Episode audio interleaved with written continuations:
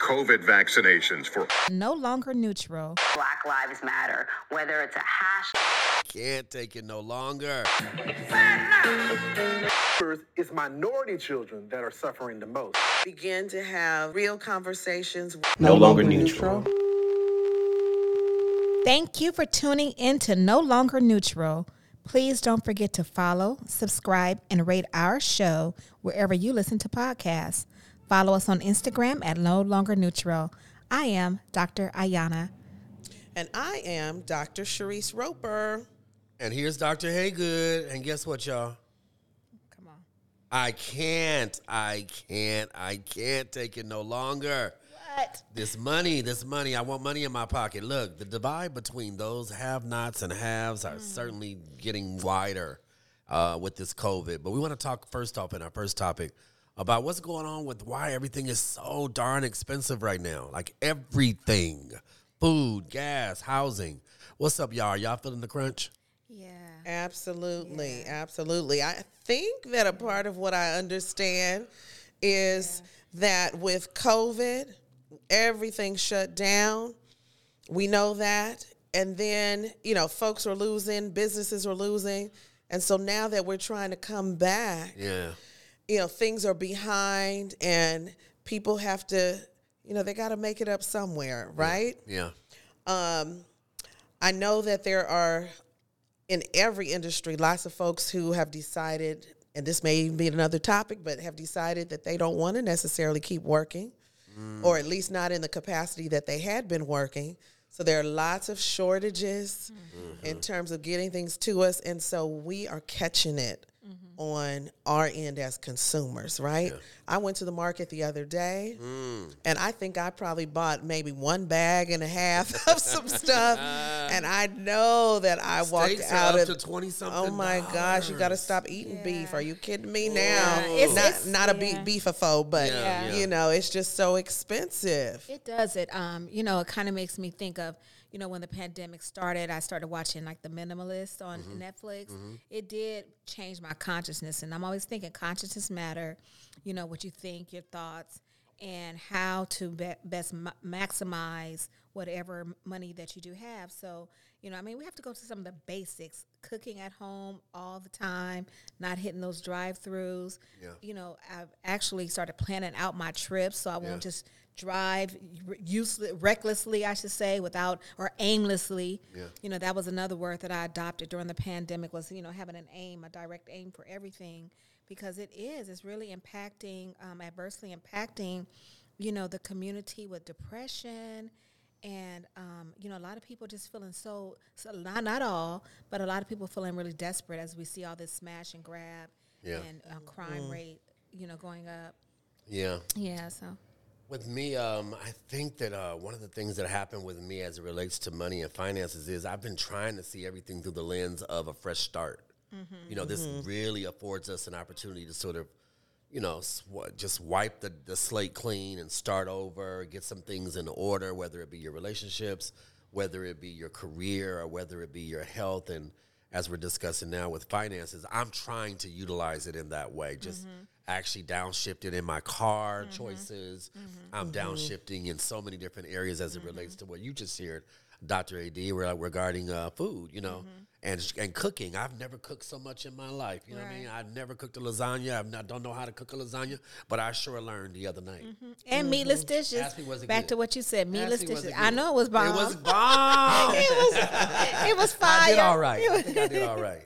Yeah, I mean, right, it's, right. it's changing your consciousness about it. You know what I mean? what I about think buying the- a home nowadays? Ooh, Unaffordable, Especially here in California. California. especially in California. It's California. very, very tough that um, I did see that it looks like interest rates are slightly going up just a little bit, um, which means that it could equate to home prices slightly going down.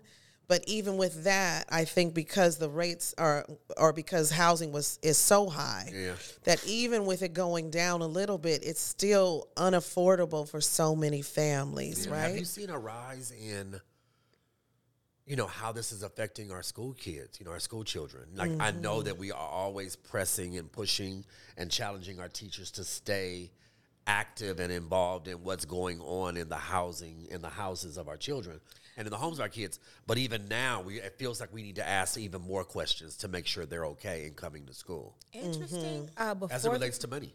Right. Right. Interesting. Good question. Interesting. When I was at one particular area as a principal, Uh-huh. you know, it was uh, the economic um, advantages were different. The conditions were different. So I did see a lot of parents that needed to double up, Yeah. move back in with their parents, Correct. and then those the COVID numbers went up higher because so many of them are living in the homes. But now that I'm in a different area, it shows really the have and the have not. So we're we're virtual. We're still virtual. Sure. And I can see the homes of which these children come in. Wow. You know, it is a great difference. It's disproportionate, you know, with um, advantages. With the students in the area that I work now, they never ask for an, a, a device. They never needed a, a laptop or electronic They have it at device. They didn't even ask, you know. And for me to keep pressing, like, please come and pick one up. Please come and get one. It was never no sense of urgency. Versus in some areas, you know, it really, really um, made children fall behind when they didn't have access to electronic devices. Absolutely. And I think getting, you know, connecting that again to the homes, our kiddos who may be in areas that um, are a little less affluent, we, we're finding that, you know, those homes are a little smaller. You know, students are a little bit closer depending on the numbers of, you know, students in the family. Um, and that presents a problem with it even having um, the ability to talk to the teacher if you're if you are virtual without the additional noises Right. and things that um, can cause problems for our students with you know staying engaged and having you know the ability to have conversations with the teacher. Um, I'm hoping that there's something that can be done specifically for our areas, you know, that are most in need, so that we can continue to provide students with the best educational, you know, supports and things that uh, that they deserve. And hats off to all those people that did sort of uh, have their mind on supporting those who possibly went through more than you did Absolutely. during COVID. You know, there was so many different uh, outreach programs. You know, homeless um, um, folks were able to be able to go and get food. Some of the the students that I service at some of the schools that you know we work with. You know, their families were able to go and get some support, Mm-hmm. you know, before mm-hmm. during this COVID period. So, mm-hmm. hats off to all the opportunities and the people that actually thought about others during this crisis. You know, I'm one of those kind of people that, you know, I'm constantly looking at TikTok videos, and the ones that I watch are the ones that make me feel good. And the ones that make me feel good are those kinds of videos where I see people that are reaching out and, you know, going and surprising people, paying for their food in the line at routes. You know, I love those kinds of inspiring videos because it says to me that never before, you know, um, have we, and I'm talking about we, not human beings, but we, the people that are here now, endured such a crisis. I keep thinking I'm living through a pandemic, and I think that most people are not aware that we're actually going to be talked about in history about how we handled this and how we supported each other and helped each other with money.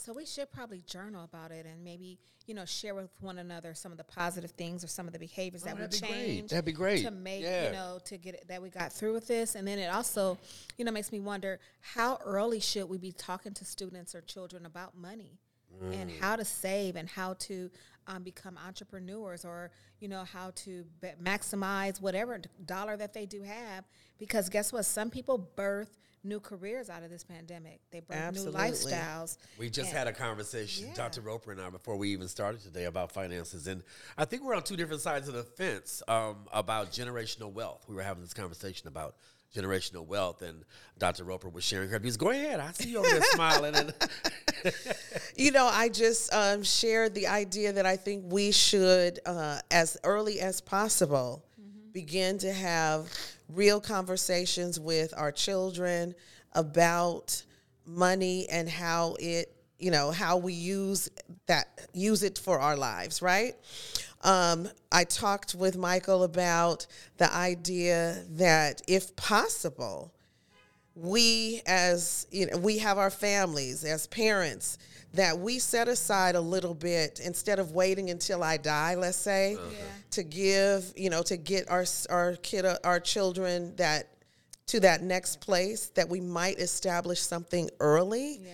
So let's just say, for instance, that maybe I'm able to put a, aside a little bit um, while they're young s- for their first home. Mm-hmm. So that, and not necessarily, I'm not going to buy the home, mm-hmm. but maybe I'm helping people with people do that. the maybe with the down mm-hmm. payment because there's so many factors in purchasing that you don't even realize, right? You've mm-hmm. got to pay your broker's fee, you have to pay the listing agent fee, all of the things that everybody doesn't necessarily know about, so that we can continue on that trajectory of building wealth within our families and our communities.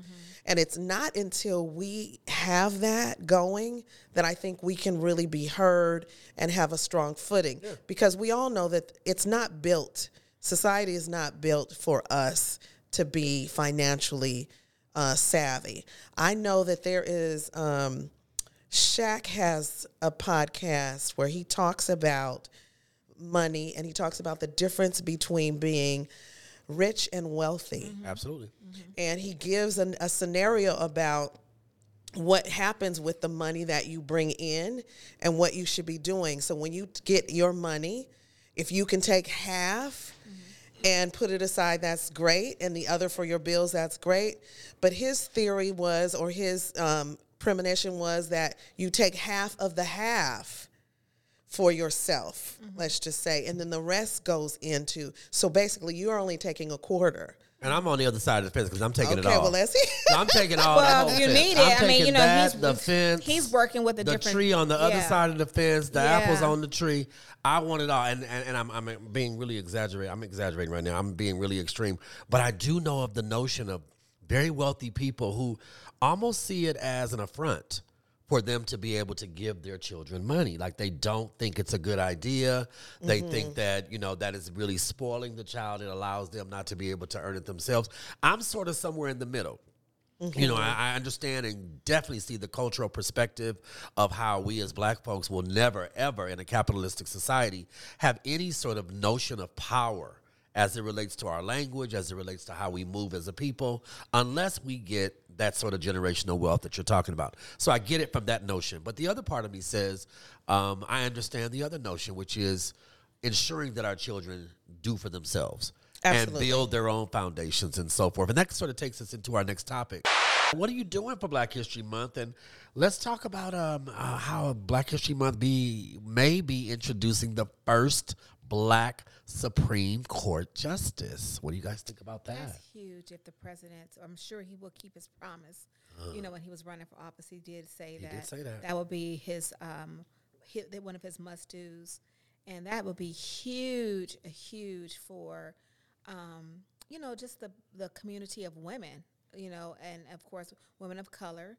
She wouldn't be the first of color, right? Because I think Ruth um, she- Ginsburg. Ru- She, had um, some of color and descent and Sotomayor as and well. Sotomayor, yeah, so I do know that um, it would it just would be huge for, you know, for our girls to see, you know, of course, a, a, a first vice president, and then for see someone who sits at the highest of the courts of our nation. That would be phenomenal. Phenomenal. Absolutely. And you know, for me, when I was looking through the names of all of the possibilities, and then there's three top runners.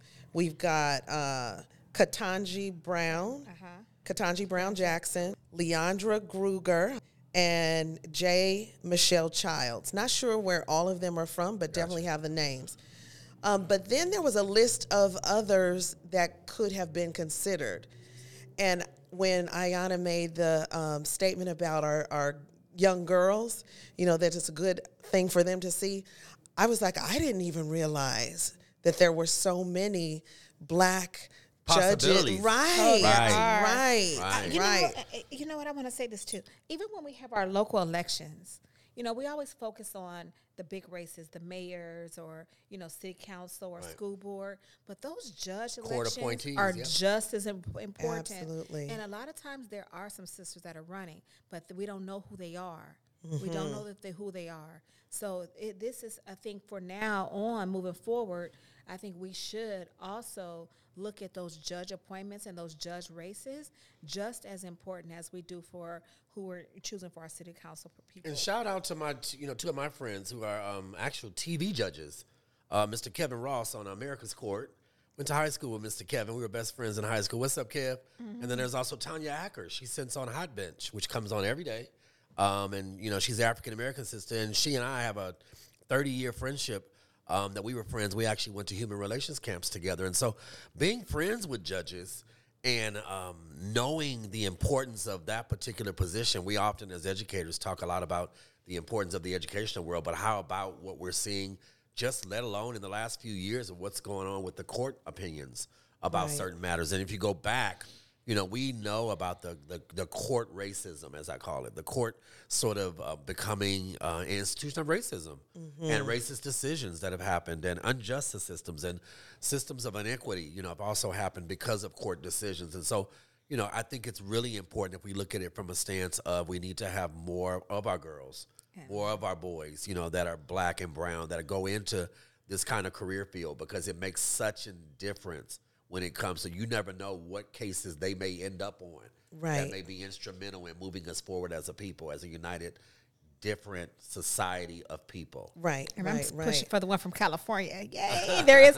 you know, there is a contestant, you know, from for California. Oh, one of- yeah. for potential. Oh, really? Yes, Right, yes, right, yes. Right, in right. the Cali- California Supreme for the home Court. folks. One of the things that I would uh, also want to c- connect us to is that Black History Month, yes, we have a month set aside. However, Black history should be taught all the time. And you know what? We can do that and start in our homes. We don't have to wait for the school to try to do the work. Right. Because we know that we have such a rich history. We know um, even just the smallest things. One of the things that I just did, my grandmother passed away um, September of 2021. She was 98 years old. We found a suitcase of pictures that just really helped to uh, connect us to the legacy and the lineage of my family. I've taken those those the ones on your wall? pictures. They are, love yes. those. Oh my I've taken those pictures. I've framed them. They are on the wall. And when people come by, they stop and ask questions. Yes. One of the questions might be, you know, so I see who's these people standing in front of that house and where is that house? Right. Well, that was the very first house that they purchased. So just the idea of knowing that as we ta- you know kind of connect it back to what we were talking about with money matters that we as a, a people we have been able to purchase homes. Mm-hmm. We have been able to have some financial, you know, homes, wealth yes, and yes. when In we spite of. share in spite, spite of, of. There we go. and when we share that information Mm-hmm. with students, with our own children, with mm-hmm. people who come by, mm-hmm. we begin to really understand, I think, at a deeper level that we can. And we can build And we've done. And generational Generational wealth, wealth. that we talked about earlier. Absolutely. That's It's a it conversation. 360. Right. and and right. have our own museums. Like all of us have our uh, family pictures, whether we know who they all are on the photos or not. But I know so many of my folks, they just throw them in the trash. Like I don't know what this is, but it is. It is our ancestors. It is. You know, we need to have our personal museums in our home. Like, we all have an You guys know I watch heritage. a lot of TV, right? Mm-hmm. Yes. So Black Ink Crew, you know, I don't know if you guys watched that. It's the show about tattoo artists and so Oh, yeah, And yeah. I watched that show, and the latest one actually came out of Compton, which I'm really happy about. And uh, there's some connections to some people that I know for that. So hats off to Black Ink. You guys are doing your thing. But a thing I wanted to talk about was they're now doing, they're taking eight of, I guess, some of the folks that are on those kinds of shows from Love and Hip Hop and so and they're doing a special where they go and look up their ancestry and they're using ancestry.com and last night i saw the preview to that. And so i said that to say that that's one of the things i think i want to do. Oh yeah, I did you know i have a very Yeah. different sort of lineage Yeah. than most people. You know i come from very we all do. Well, we all do. um, we all do. But i come from immediate differences Mm-hmm. with my mother and father one being a scottish background and one being african american and an african background. And so i'm really interested in that to find out and one of the Mm-hmm. tattoo people when they were looking last night had no idea that she had nigerian Oh, yeah, um, so you know, uh, influence in her background, and so she was talking about, and I just thought that was one of the things It's that I amazing. You, it's amazing because I always think that you know we all need to create our own Bibles. You know, so that was part of mine was getting my ancestry.com. I found out you know just recently from you know taking my pilgrimage to Mississippi. I never been there where my biological father's from, and got information about us being part Choctaw Indian, and you know, and comprising all that in your own book. You know, making a family legacy book where you have all those documents in one space where you could pass on because we always want to pass on, you know, jewelry or things like that, tangible items, but things that we could never ever, um, you know. A legacy of sharing your stories and who you are.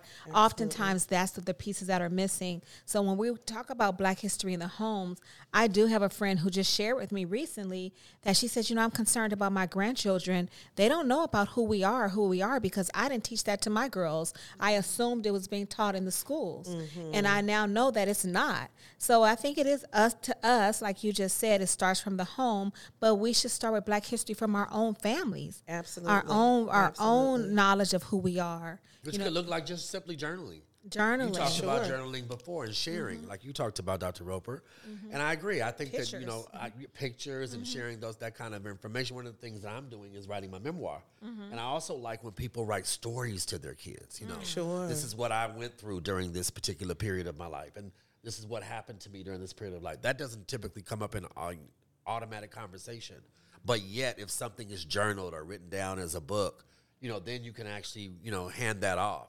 Arthur Ashe wrote one of the most beautiful s- books I've ever seen to his mm. son as he was passing. Oh, he was passing away from HIV, and he actually decided. Um, I think at the beginning when he actually got his diagnosis, that he was going to write his life story to his own kid. Mm-hmm. And so one of the things that I showed when I was teaching in elementary school years ago, I actually had that book in my classroom for students to see, and it developed a conversation about them and their families and their parents Right. and what they hadn't been told and what they had been told and so forth.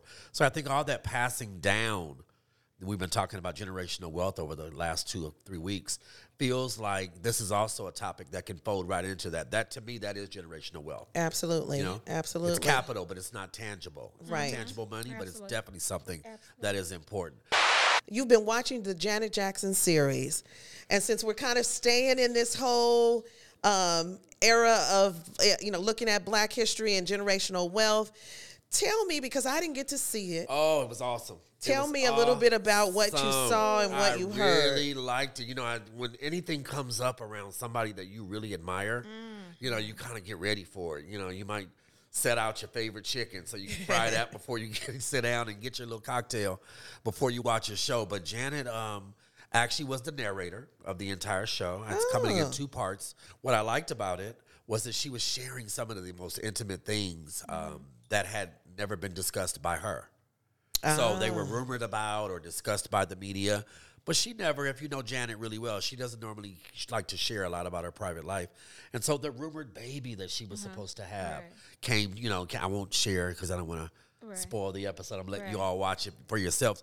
But I just like the opportunity to be able to see one of the people that during my life when I was actually coming into music and liking music, she was someone that I really valued. And most of my friends love her to death. You know, she's before Beyonce. And you know, right around the time of Whitney. And so she's one of those heroes that I like to admire. I like when she re- really reinvented herself. When Yeah. she came out from being uh, what I took as being under the shadows of her siblings. And, you know, at that time she was kind of like on the chunky side, where she felt like she was chunky. And she really, you know, w- worked out. She changed, reinvented herself, got with Jimmy Jam and Terry Lewis. And, you know, I really thought at that time, you know, and I was dancing and cheerleading and, you know, I wanted to be a Laker girl at that time. So she was inspiring me to really get into dancing, not necessarily the singing part, but, you know, um, she really reinvented herself and those words, control, I'm taking control of my life.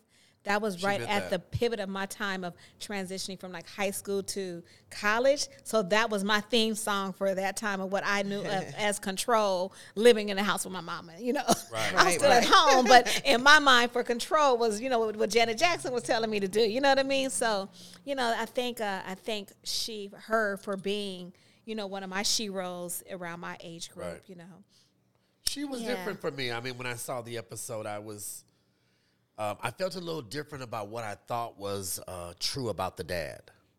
I will say that. I assumed um, because of all the rumors that, and maybe it is still true. So I just know that when I watched last night, I saw a different Joe Jackson. It didn't feel like the same Joe Jackson running around with a hammer and a bat, ready to beat up his own kids. It just didn't feel like that last Yeah. night when I was showing the videos. Even Janet Jackson's own words about her own dad seemed a little bit softer than when I was going Right. Mm-hmm. to be sort of assuming she was going to be talking about. So I was really delighted to know that as far as one of the kids, I can't speak for all the kids, but she Mm-hmm. herself was talking about just what corporal punishment meant to her in her Mm-hmm. own home and how she took it and how she received it and that she took it as a loving example for her her father to keep 12 children or 8 children or 9 children in line in a two bedroom house in Gary, Indiana. If you That ask was so- me, it's a whole my p- grandmother. It a the corporal punishment. You know how many of us was you know hit with I a switch popped, or popped. you know a extension cord yeah, or whatever. popped. You know, like uh, Right, yeah. I right, mean, you're right. talking about child abuse. Right. you know, As as far as what it is today. You know, maybe it was already that then, but I mean, you know, what was socially accepted uh, then is not so much as of today. Absolutely. So, I remember someone asking me if I ever got spanked, and I, you know, when this sort of transition happened from, you know, what we were typically used to in our homes as child rearing um, consequences cha- started to change, and the whole situation regarding parents putting hands on children started to change. I remember people asking me about that, and me saying that I really believed in retrospect that me being what we called it getting a whooping actually saved my life. You know, because Yeah, yeah, in the neighborhoods that I grew up, you I needed that kind of firmness, and I needed to know that my mother was not going to. It was either going to be the gang, or I was going to die. you know, it's Or I was, you know, one of the Yeah. other. Right. And, Yeah. she- and, and, Yeah. and me getting that Yeah. kind of harsh punishment Yeah. as far as a whooping meant that my mother in those days, I felt that I received it as loved me enough to protect me. Mm-hmm. Sure. And she wanted me to know how mm-hmm. important it mm-hmm. was Right. that and how you know and even if it hurt you know it, it- she needed for it to be something severe Right. to keep me out of trouble And that's why I like the words as a mandated reporter. Do you feel like it's reasonably yeah suspicious reasonable is a big word of, of child abuse? you Huge know what I mean? Right, That's the huge part of it. Huge that's the huge yes, piece of it. Yes. And people will say, you know, that, well, we turned out great and all of that. I think um, just what you mentioned, Michael, at that time, that was what they knew. It wasn't that they didn't love their children. You know, in fact, it was just the opposite. Because they love their children, they felt that this was the thing that was going to help them Absolutely. in the communities mm-hmm. and and help them to face all the things that they would f- be facing at that mm-hmm. time. Sometimes we forget that in this time in 2022, there are a lot of things that we have not been subjected to Right. That are, you know, those who grew up at that time had Absolutely. to had to really, Yes. you know, go through. when you know better you do better Yeah. Absolutely, And not even absolutely. exposed to like, you know, not only were they subjected, they were exposed, and also like we're talking about um, things being passed down. You know what I mean? It was things that were passed down through storytelling about our, our ancestors. You know, getting a certain type of treatment, and Yes. brutality in the streets. You know what I mean? Yeah. So those stories stop sometimes with the, with us. We don't like to share those stories, Right. With, our generation of students. You know, yeah the and then we don't always Mm-hmm. have everything in our toolbox you know either to act you know our parents didn't have a whole lot of what we know now are good positive strategies Mm-hmm. for Right. behavioral mm-hmm. control and for mm-hmm. making sure that students and their own children don't sort of get too far out of line. We have different methods now. And so like i said before what, once you know better you do mm-hmm. better. Can't teach what you didn't learn. can't teach what you didn't learn. Well said. Well that's gonna wrap it up. Don't forget to follow, subscribe, rate wherever you listen to podcasts, and make sure that you follow us on Instagram at No Longer Neutral. i can't take it no longer we out y'all talk to you later no longer neutral.